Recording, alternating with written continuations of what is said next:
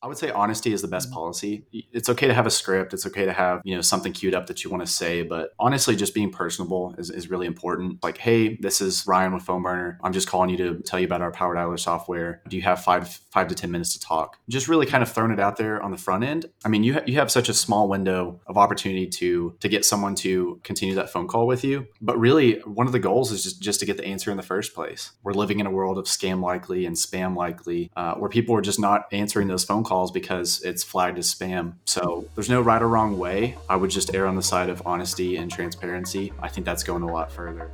You're listening to the Paris Talks Marketing podcast, where we interview top marketing leaders at high growth SaaS and other recurring revenue based companies. Our goal with this podcast is to cut through the fluff and jargon of digital marketing to reveal what's really working at some of the fastest growing most successful SaaS companies today. The Paris Talks Marketing Podcast is sponsored by Hop Online, a performance growth marketing agency.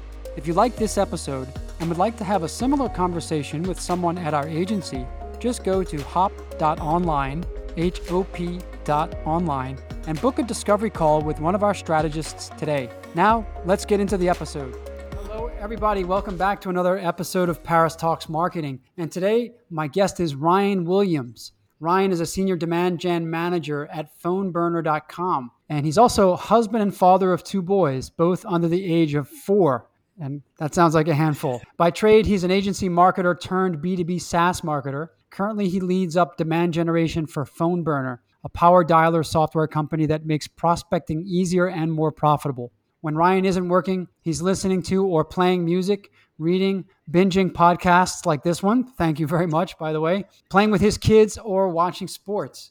So, Ryan, welcome to the show. Paris, thanks for having me. Like I told you before, I'm a big fan of the show. So, honored to be here. It's great to have you. So I see that you're recently about two months into the role at Phone Burner, and you've had a really interesting career path. And you've described your your path as going from an agency marketer, which is something I can certainly relate to, turned B2B SaaS marketer. Can you walk us through your career progression from agency side to, to SaaS? Absolutely. It's been, uh, it's, it's not been linear uh, by any means. I actually went to college for mechanical engineering, did that for about a year and a half decided I wanted something a bit more and a bit different. So I went into marketing, kind of blind, to be honest. And so when I graduated, I, actually my senior year, I, I went into sales. Um, so I was taking online classes my last semester, went into sales for a digital agency, and uh, built a lot of skills. Did that for about a year. Kind of went back into you know channel fulfillment, Google Ads, SEO, all those things. That was more my speed, and uh, so I did that you know sales for about a year went into channel fulfillment went to a couple different agencies worked at three total and then i just decided that i wanted to see if the grass was greener and uh, just kind of test things out in the in the client side b2b waters so after my last agency i worked for a company called first orion they're in the branded caller id space um, if you're familiar with Hiya, Neustar, those types of companies, very, very similar. And then recently landed a job here at PhoneBurner.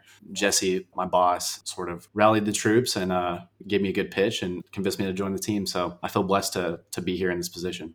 So, what are the main differences that you've found working inside of an agency and presumably serving some SaaS clients versus now being a marketer inside of a SaaS company? How's that transition been? What are the, what are the key differences? The first thing that comes to mind is speed. Obviously, you know, if you're an agency marketer, you're working on different projects, you're juggling many different tasks at once, uh, depending on how the agency operates and what vertical and, and, industry you're in. When you go B2B for, for one company or you go client side, that's my way of saying, you know, in house uh, marketing, mm-hmm. you're just working on one company and, and their marketing and their content and their paid media. And so I say the speed is a little bit different. Again, that's just my experience going from the agencies I worked at and then going to other B2B mm-hmm. companies. I would say depth is another word that comes to mind. Not saying that agencies cannot go deep, um, I think what you guys are doing, you know, focusing on SaaS is great because you guys know SaaS inside and out. But other agencies that may focus on too many different verticals, they're kind of spread pretty thin. And so I've found that I'm just able to go a bit deeper into the data. I have access to more data. I can work with sales. I can work with customer success. I can work with product. So access to data and depth and just knowledge of the product has really been a game changer for me personally. Mm. Or I guess it's allowed me to open those doors a bit more that I always wanted to open.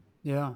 Let's talk about the product, Phone Burner. It's a power dialer, and I've, I've done a bit of research in this space, and I have to admit that our agency has tried rather unsuccessfully at doing outbound marketing and sales with the use of Power Dialer in the past. Where does Phone Burner sit in the competitive space of uh, Power Dialers and what makes you all unique? Sure. Uh, first off, outbound is hard. It just depends on the use case. You know, if, if people are expecting a phone call, that's one thing. But if they're not, it's a completely other ball game. Phone burner is unique in the sense that we're a power dialer. Uh, there's a lot more auto dialers, automatic dialers, or predictive dialers on the market. Mm-hmm. We are a power dialer, which is very similar, but but also very different. I would say that on the on the scale of company size, we're probably on the smaller end. Um, we've got about 80 total. John Rydell, Paul Rydell, the, the founders of the company, they started this company a while back and it's had many different iterations. But um, at the core of what we do has always been our Power Dialer software. And so we've been in business for a long time. We've we've seen steady growth. Uh, I would say we're entering into a stage of more increased growth. Um, they're really mm-hmm. investing in marketing and sales and product, expanding what what our offerings are. And so, yeah, we're just different in the sense that it's a power dialer and not a, an auto dialer or predictive dialer. Can you explain that to me though? What is a power dialer? How is it different than an auto an auto dialer? Sure. First, let me start with an auto dialer because I think that kind of sets the stage and it's what most people are, are used to. So, an auto dialer, you upload a list of contacts or you integrate it with your CRM and it just repeatedly dials numbers over and over and over. It dials them faster, which is a, you know, obviously a pro for auto dialers the issue with auto dialers is whenever there's a connection and you you get someone that answers the phone on the other end. Um, so in the back end, it's it's dialing number after number after number for your prospects. Whenever it does reach a live transfer, there's a slight they call it a telemarketing delay because it has to be transferred to a live person after someone picks up the phone. So that's a big selling point for us a power dialer, on the other hand, we're just dialing one number at a time. And so think about this you, you upload a list of prospects or you integrate with your CRM, it's dialing that number and that number only. And whenever someone answers, there's no delay because you're already prepared to talk to that person. Mm-hmm. Our product, on the other hand, as well, have the ability to, if someone doesn't answer, we do a one click voicemail, one click email, or enter them into whatever sequence we have queued up for that, that list. And so let me switch over to predictive dialer because that's something that we we're not as as related to predictive dialers as auto dialers. Predictive dialers mm-hmm. are multi-line dialers, so they're dialing, you know, we're talking hundreds, thousands of contacts at once. And mm-hmm. the algorithm that they use is based on the the number of agents that they have available uh, to potentially take those calls. So it's it's essentially predicting how many agents are going to be able to field how many different types of calls. And then same thing, whenever a call is answered by the person on the other end, there's a telemarketing delay because you have to wait. It doesn't get transferred until someone physically picks up the phone and you have that signal. So there's that little bit of hello and then pause, transfer, mm-hmm. and then the person on the outbound side gets transferred. So yeah, we have a ton of people that uh, come to us looking for for one thing. They don't necessarily know the difference, but when we tell them the difference and show them the difference with our product, it's kind of a no brainer for them, and, and we have we have great success results. Mm-hmm. Power dialer, that's really interesting. And where does the dialer sit in the sequence typically? And when I say sequence, outbound sequence, for many of our listeners, especially in SaaS, are doing some some form of, of nurture sequencing with platforms like Salesloft or Outreach IO is another big one. And this could be um, it could be emails, it could be SMSs, uh, LinkedIn messaging, and then some direct phone calling. Where does a direct phone call typically sit in terms of a, an outreach sequence? How many touch points? Is it earlier, mid stage, late stage? Yeah, good. How, how, do people think about designing that? Great question. Yeah, it definitely depends, obviously, on the organization. It depends on the salesperson. It depends on the industry. But typically earlier we mm-hmm. find that it's typically you know a list of colder prospects. And so if you think about the way that our platform is structured whenever you call dial dial numbers it's usually higher in the sequence. You dial a number and then you have the ability to send that email after uh, if someone doesn't answer or send that voicemail. So typically the phone call for us we see a lot of use cases that comes first but it really mm-hmm. just depends. And then we have use cases where you know people are dialing the same the same list few different times. And so phone calls first, then you have an email drop, you have a voicemail drop, and then you probably wait a few days, then you do another phone call. Same type of thing, but usually earlier in the the cycle. Okay. Are there any best practices that you can share with either how to design a voicemail drop or what to even what to say? Let's imagine that this is a SaaS company, a B2B SaaS company doing outbound. What to say even in the first say 5 seconds to prevent a, a hang up or get people to at least take a breath and, and decide to, to listen to you for a few seconds. Yeah, I want to start first with a funny story. There was this TikTok trend going around uh, a few months ago where people were uh, just being overly honest in their cold calls. People were recording them and basically saying, Hey, this is a cold call. Do you want to hang up? Or do you want to talk to me? And uh, so we saw a lot of people That's doing funny. that. And um, I think people, prospects were starting to catch on. Um, so hopefully people are not doing that anymore. But I would say honesty is the best mm-hmm. policy. You know, it's okay to have a script. It's okay to have, you know, something queued up that you want to say. But honestly, just being personable is, is really important. That uh, translates to email as well. But just being honest, like, hey, this is this is Ryan with PhoneBurner. I'm just calling you to tell you about our Power Dialer software. Do you have five five to ten minutes to talk? Just really kind of throwing it out there on the front end. I mean, you ha- you have such a small window of opportunity to to get someone to continue that phone call with you. But really, one of the goals is just just to get the answer in the first place. My background is again in the telecom space, and I come from the world of branded caller ID. We're living in a world of scam likely and spam likely, uh, where people are just not answering those phone calls because it's flagged as spam. So with our platform as well, we actually have those capabilities to use local numbers, use local ID, and actually brand phone calls for our, our, our clients and, and customers. So there's no right or wrong way. I would just err on the side of honesty and transparency. I think that's going a lot further, especially in these days where we're living in a spam and scam likely world. Yeah. Now, I suppose that you all have a healthy mix of outbound going on and inbound marketing. And before before we delve into that, for our SaaS marketing audience that's listening, and I imagine a lot of them are trying to figure out how to balance or integrate inbound strategies with outbound strategies. Do you have any insights that you can share from either your PhoneBurner or previous experience where inbound and outbound don't necessarily have to exist or coexist in silos, but rather they, they work together, they complement each other in some way? Yeah, absolutely. Fun story. And we're very transparent about this, but PhoneBurner has built our company without any sort of outbound motion, uh, which is sort of unique. Okay. Um, so, you it's know, so ironic. Yeah, it is. Uh, so we're, we're obviously working on, on some things there and, and expanding into outbound, but it's pretty, it's pretty incredible. That's the power of the product. Everything has been inbound, uh, the power of marketing and, and sales and relationships and referrals. So I always tell that because it's kind of ironic, but it's kind of neat at the same time. So I, I to, to that note, a lot of a lot of organizations I see start with inbound first and they sort of build that engine and then they start doing mm-hmm. outbound. But yeah, I think it, it, it makes it makes a lot of sense for companies to to partner on that front, but there there are key differences as well when you think about prospecting and, and doing outbound, um, especially in SaaS, I mean, the things have changed over the past few years where ABM is just, it's so important and so crucial. Mm-hmm. So I encourage any B2B SaaS company that's doing outbound that isn't doing ABM to really consider it. But there, there are, uh, there are obviously differences as well. Uh, the sequences that you use. Um, whenever someone does an inbound lead, they're showing higher intent. Uh, so you want to serve them different content and you want to serve them different messages.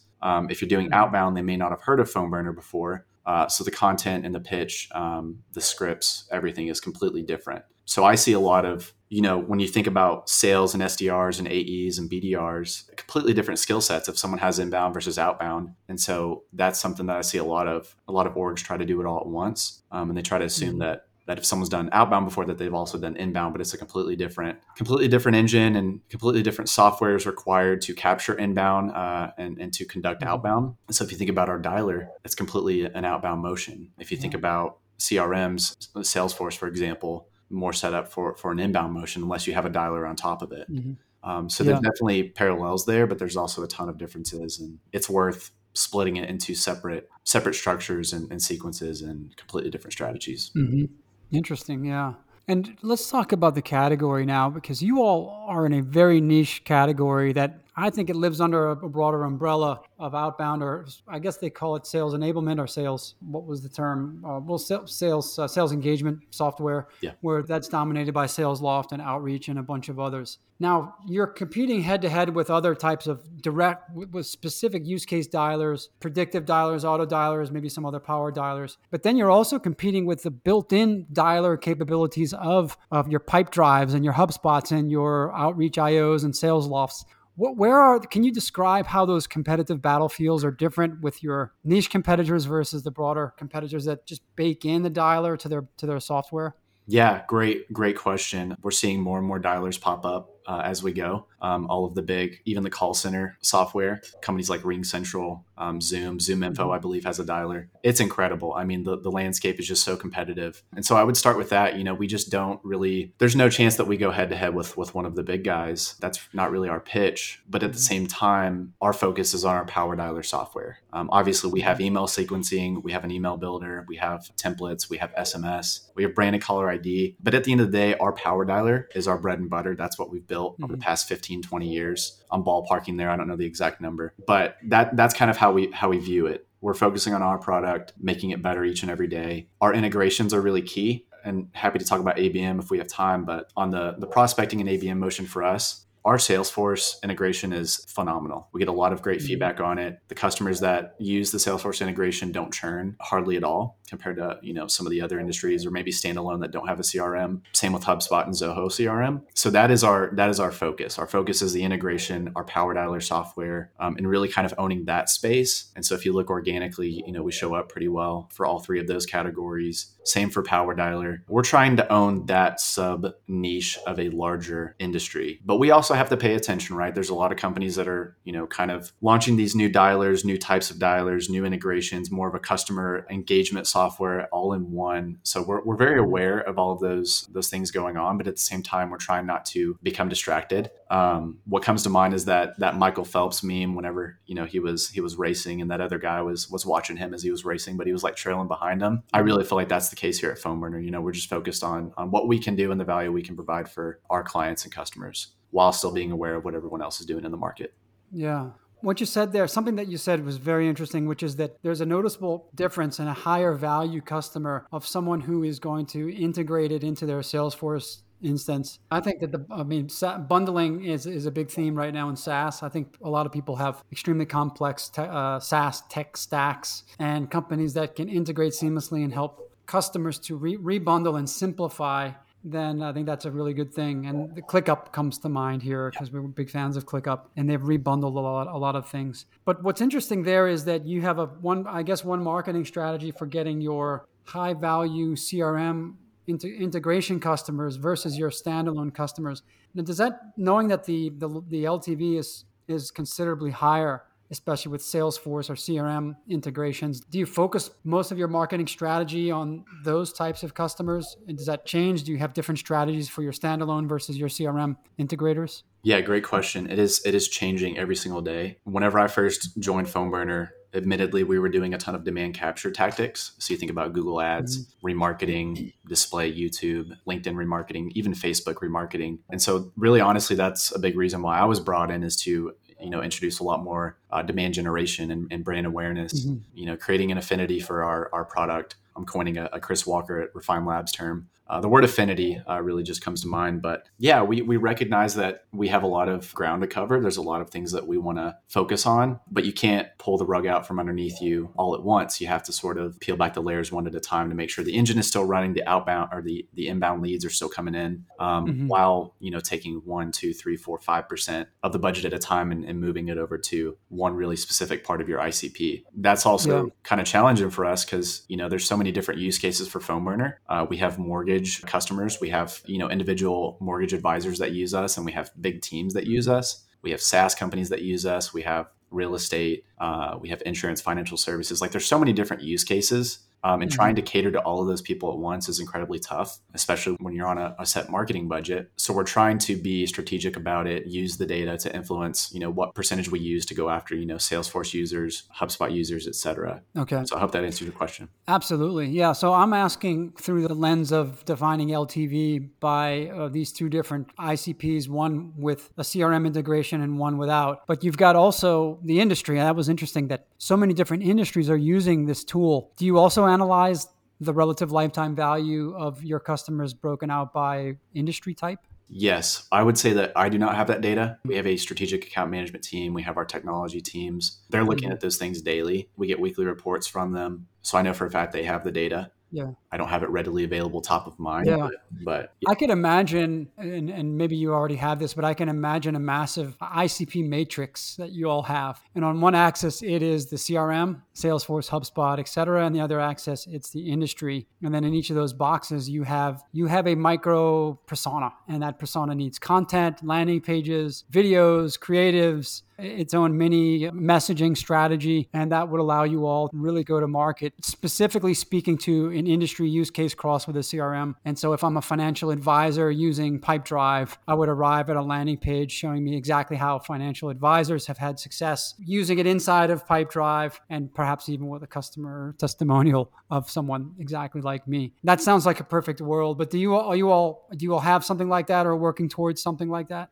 we have something like that. Matrix was a great way to describe it because that's that's really what it looks like. We're working to improve it obviously. Mm-hmm. You know, like I said before, we're we're 80 strong at the company, but we've we've hired a lot of people recently. Myself, mm-hmm. we hired a new rev ops, marketing ops person. Strategic account management for us is fairly new. Mm-hmm. So with that, you know, we're, we're maturing in a lot of ways. But yeah, it, it's interesting because and I think a lot of people get pigeonholed, you know, looking at one individual persona. Uh, when for us, mm-hmm. we have we have hundreds. It's not always a yeah. VP of sales. Sometimes it's an insurance agent. We have to cater to solo users and also teams. But yeah. at the end of the day, we also know that teams stick around a lot longer, higher lifetime value. Same thing if you if you layer on teams plus Salesforce. Uh, so it almost looks more like a math equation than it does, you know, a matrix in many ways. Yeah, you you just introduced a whole other dimension there, which is the role in the organization. Yeah and you can think of that as a, maybe a, a ladder of seniority. If you, your primary users are going to be salespeople, probably your budget holders, your decision makers, or gatekeepers will be the, the, higher ups, the managers of those people, or maybe maybe even people that um, that are in charge of the tech stack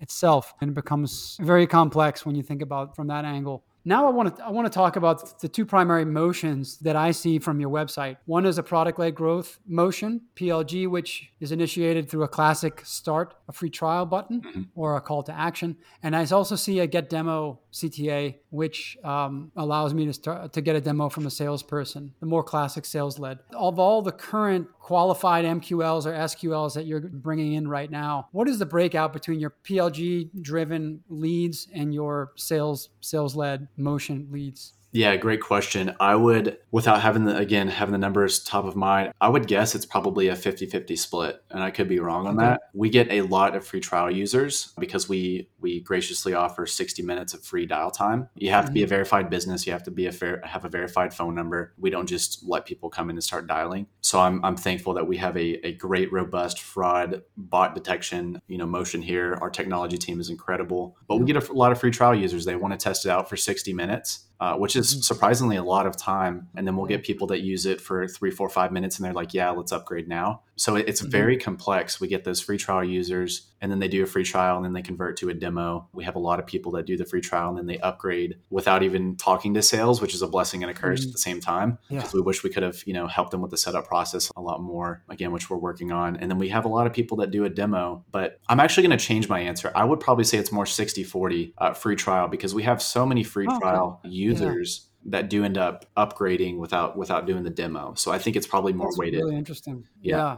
I also generally seeing a trend more towards product led growth within SaaS, and I think that that's driven by the preferences of the of the the buyer. Informed buyers feel that if they get their hands on the product, especially if you're if you've already bought in the category, so if somebody's switching over from a competitor, or maybe they're switching over to the built-in dialer inside of the CRM, which didn't really get the job done, and they decided, hey, I need a I need a special tool that I can integrate, or whatever the case may be. They feel that they need to get their hands on the product and they can determine pretty quickly if it's going to work because yeah. they have a pain point and they'll quickly determine that, hey, this solves my pain point versus maybe a new to the category buyer, which might decide, hey, I really want somebody to walk me through and explain to me how this all works. And, then, and there we might be getting towards the ABM side of things, which we're going to cover in a sec. But what's interesting to me is the product led growth motion that you all are doing something very unique here, which is it's not a seven day trial or 14 day trial. It's a 60 minute trial. This is the shortest trial I've ever heard of, but it's 60 talk time minutes, right? Yeah.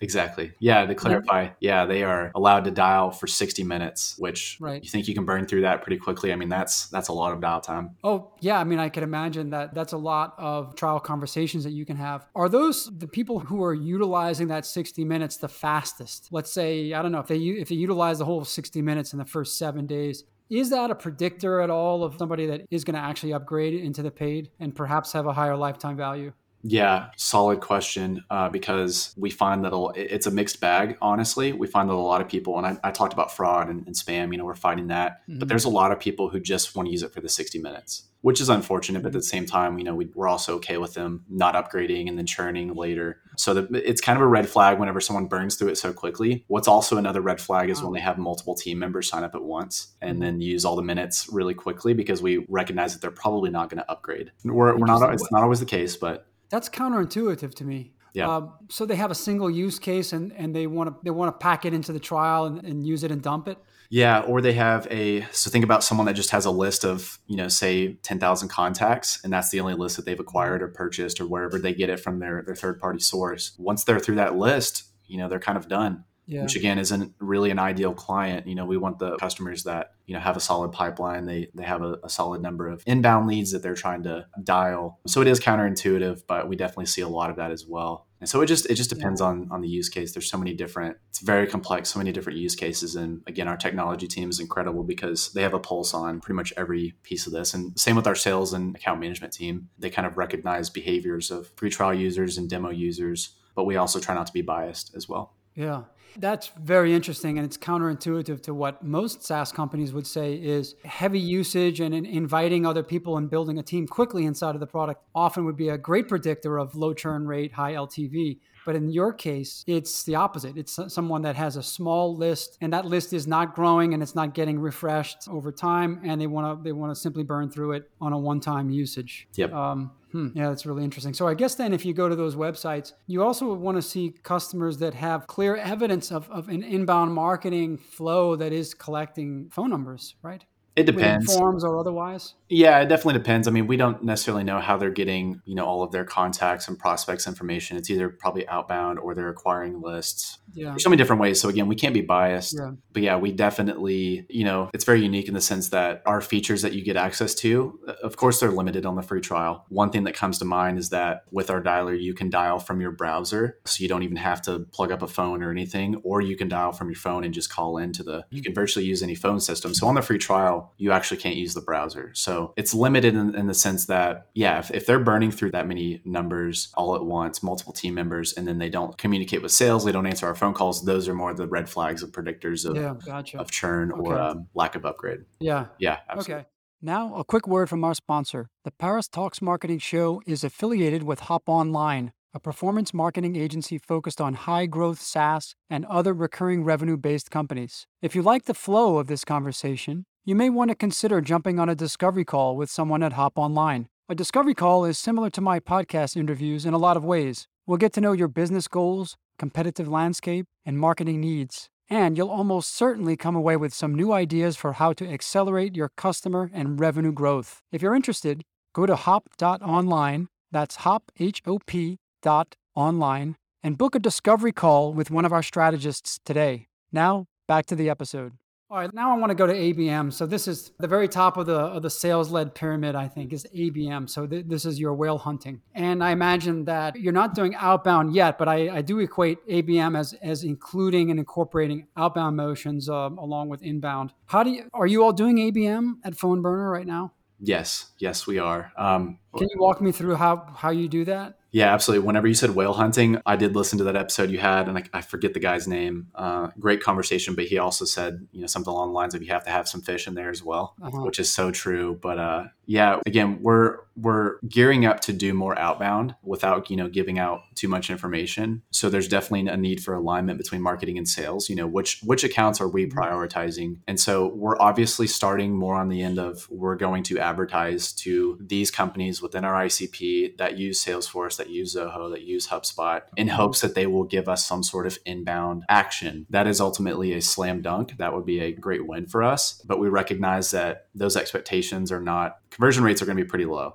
So we have to align our expectations with sales and also our strategy with sales. So as they gear up to do more out, outbound, hey, here's the list or the companies or the domains that, that we're going after. Can you incorporate this into your outbound motion as well? And again, you know, we're a smaller company. We've got 80 people. We're not advertising to, to thousands of these companies at once. We believe in reach frequency to the, the right companies that really fit our ICP. So we're more leaning on the side of here's our top 100 accounts and dream clients that we want to work with. We're going to advertise to them, whether it's LinkedIn, display, high intent Google searches, those types of things. And also, in conjunction with that, when they're being served ads and the decision makers within those companies are being served our ads, sales is also trying to do an outbound motion to them, whether it's LinkedIn, you know, Sales Navigator, cold emails, phone calls, you name it. So there has to be alignment there. We're definitely yeah. giving ABM, and we're, we're again back to our conversation earlier. We're trying to scale more into ABM, knowing that mm-hmm. historically we've done more just demand capture and you know sort of letting people come to us. We're, we're being more proactive and um, yeah. getting in front of those people and, and letting them know who we are and what we do and what the benefit would be.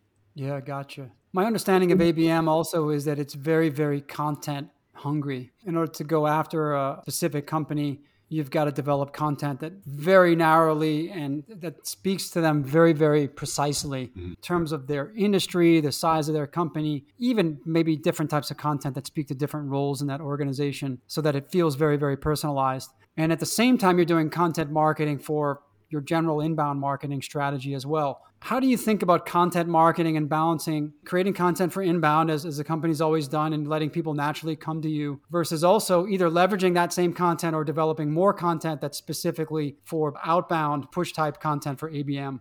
Yeah, great question. First off, our content team is incredible. So I have to give a shout out to Will Schmidt. He's incredible. My boss, Jesse, has a content background it just he's he's our director of marketing, but he's just such a great content driven marketer the the content that we have has accumulated over the the many years. I have to give a shout out as well to Alan, uh, who is on our team, Jose, our, our developer and, and, web designer. But we have so much good content that supports all of this inbound motion and all the all the things that I do from a from a demand generation standpoint. So we have it by industry, by use case. Um, we have it all the traditional, you know, power dialer alternatives, auto dialer alternatives, those types of things, competitor alternatives. We have content for that. Mm-hmm. Again, we have a ton of data that that our technology team has and again we're just a data driven company and it's really cliche to say that but it's so true i also think about you know our our outbound sales team something that that i think we do really well and, I it's it's for inbound as well. But whenever we we uh, we talk to a prospect, we're showing them the platform we're not really doing a ton of pitch decks. We're not really creating that content. Um, at the end of the day, our, our, our, customers are familiar with with CRMs. They're familiar with with sales and, and the process. We put more emphasis on the demos and showing them the actual platform than we do the content on that side. Obviously, with larger logos and larger clients, that is different. We put a lot more mm-hmm. emphasis on that. Um, but really, our success is all of our sales team. They just know the product in and out. All of our mm-hmm. support team, they know the product in and out, and that's that's really kind of a key factor for us. And um, so we definitely utilize the content that we have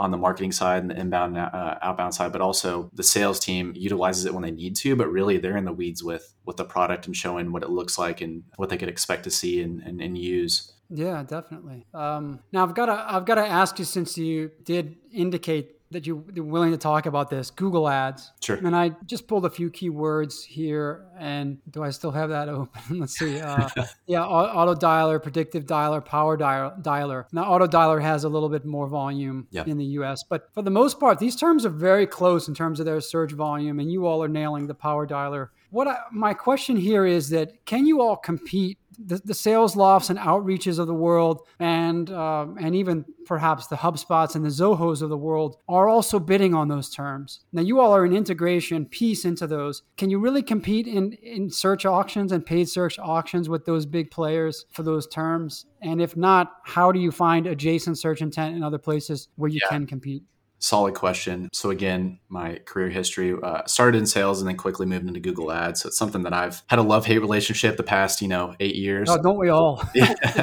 Um, but I love that platform. It's it's the one that I've been in pretty much every day since I started in it in some capacity, whether it's you know agency life or in-house marketing. But I think it goes back to just knowing what our strengths are and focusing on those. We even see if you were to look at our Google Ads account today, you would see that we put a lot less emphasis on spending budget on predictive dialer keywords because we know that those people just do not. If they're looking for a predictive dialer, they're looking for something specific, and we can still try to convert them. But the conversion rate for predictive dialer searches is a lot lower than auto dialer searches because we're more similar to an mm-hmm. auto dialer. Same thing with, you know, Capterra. If you see our listing on there, when we have traffic that comes from Capterra or G2 from predictive dialers, the conversation with sales are just not as smooth. They're looking for something mm-hmm. very specific. And so we have more success with auto dialer. So to answer your question, we don't really try to compete. We just try to focus on what our strengths are and spending budget in the most efficient way possible. Power Dialer has less search volume because there's a mm-hmm. lot fewer power dialers out there, but we are owning that piece both paid and organically. Um, I think if you search organically for Power Dialer, we should hopefully be popping up pretty high up there.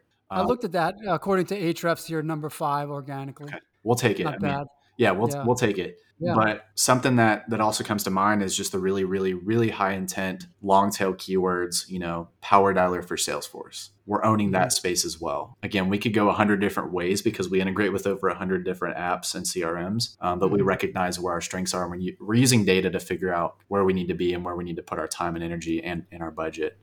Yeah, that's great. Yeah, I think this, this is a really interesting landscape for paid search. And also the categories are fascinating. What the, how G2 and the Capterra types of the, the, categorization of predictive dialers versus auto dialers or, or power dialers. Well, as I suppose as as we wrap up here, Ryan, this is this has all been really great and, and it sounds like you're off to a great start in your first couple of months there. Is there anything that I didn't ask you that you wished I would have asked you or that you feel would benefit our audience?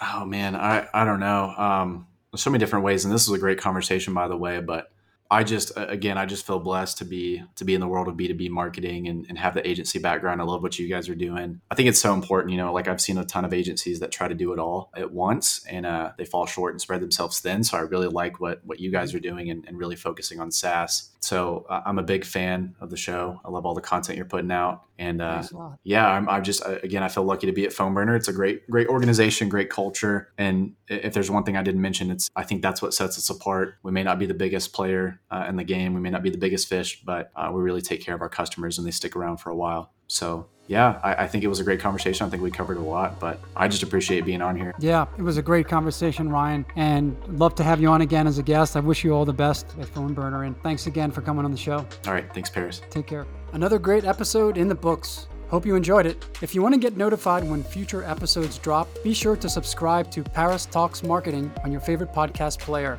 And to learn more about our growth marketing agency, visit hop.online. That's hop, H O P dot online. Have a great day.